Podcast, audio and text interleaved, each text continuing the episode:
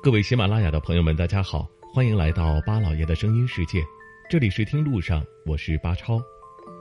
在如今景点丰富的中国，许多景区也绞尽脑汁的想要开发出吸引人的网红景点，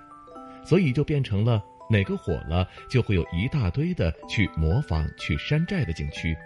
最突出的大概就是网红玻璃桥了。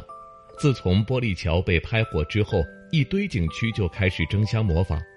无论自己是什么样的景区，都要去搭一个玻璃桥，以至于我们现在走到哪个景区，都会有一座并不是很透明的玻璃桥。要说到模仿或是抄袭，中国的大部分景区可以算是火一个抄一个，但有些抄的有自己的特色，就可以吸引到很多的游客；但有些只抄了皮毛，反而成了四不像，遭到大家的纷纷吐槽。不过，即便是在这样的情况下，国内还有一个非常会抄的景区，几乎将各国的景区都抄了个遍，并且门票还高达两百元，游客们却好评如潮，让人百思不得其解。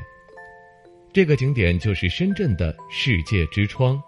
它最大的亮点就是将世界各地有名的景点和地标进行等比缩放，在景区内还原建造出来，其实还是很有意思的。在当下不能出国的情况下，不出国门花两百元就能够游遍世界各地，打卡网红景点还是很划算的。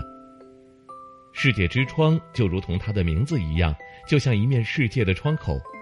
三步五步就会经过凯旋门、埃菲尔铁塔、大本钟、泰姬陵、金字塔等上百处世界文化遗产景观。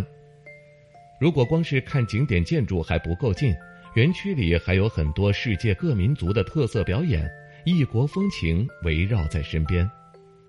整个园区分为亚洲区、欧洲区、非洲区、北美洲区，区和区之间的过渡非常明显，不会让游客感到突兀。除了地标外，还有很多具有文化特色的街道，不同的国外风光向我们诉说着各自国家的历史，就像是印度泰姬陵，让我们看到了伟大的爱情。而且不得不说，世界之窗里的各国特色建筑仿的那叫一个精美绝伦。虽然是按不同比例仿建的，但是非常逼真，细节之中与原本不差多少。比如缩小了三分之一的埃菲尔铁塔，虽然没有原版那么高大，但是相似度惊人，远观还真的是一模一样。而且游客们也可以坐电梯到最高处，一览无遗深圳的全貌。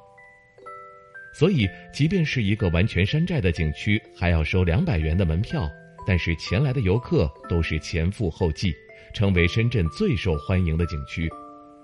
这里不仅有完全复刻的异国建筑，最重要的是全世界的文化都在这里光芒绽放，当然让很多人感到新鲜。不知道您去过深圳的世界之窗吗？您会愿意花两百块钱去看这座完全复刻的景区吗？欢迎各位留言发表您的看法吧。好了，感谢您收听我们这一期的《听路上》，下期节目我们再会。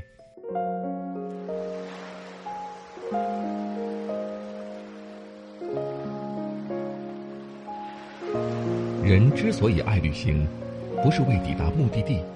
而是为享受旅途中的种种乐趣。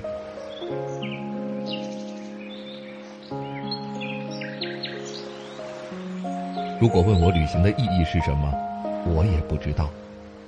假如你还没有出发，不如和我一起听路上。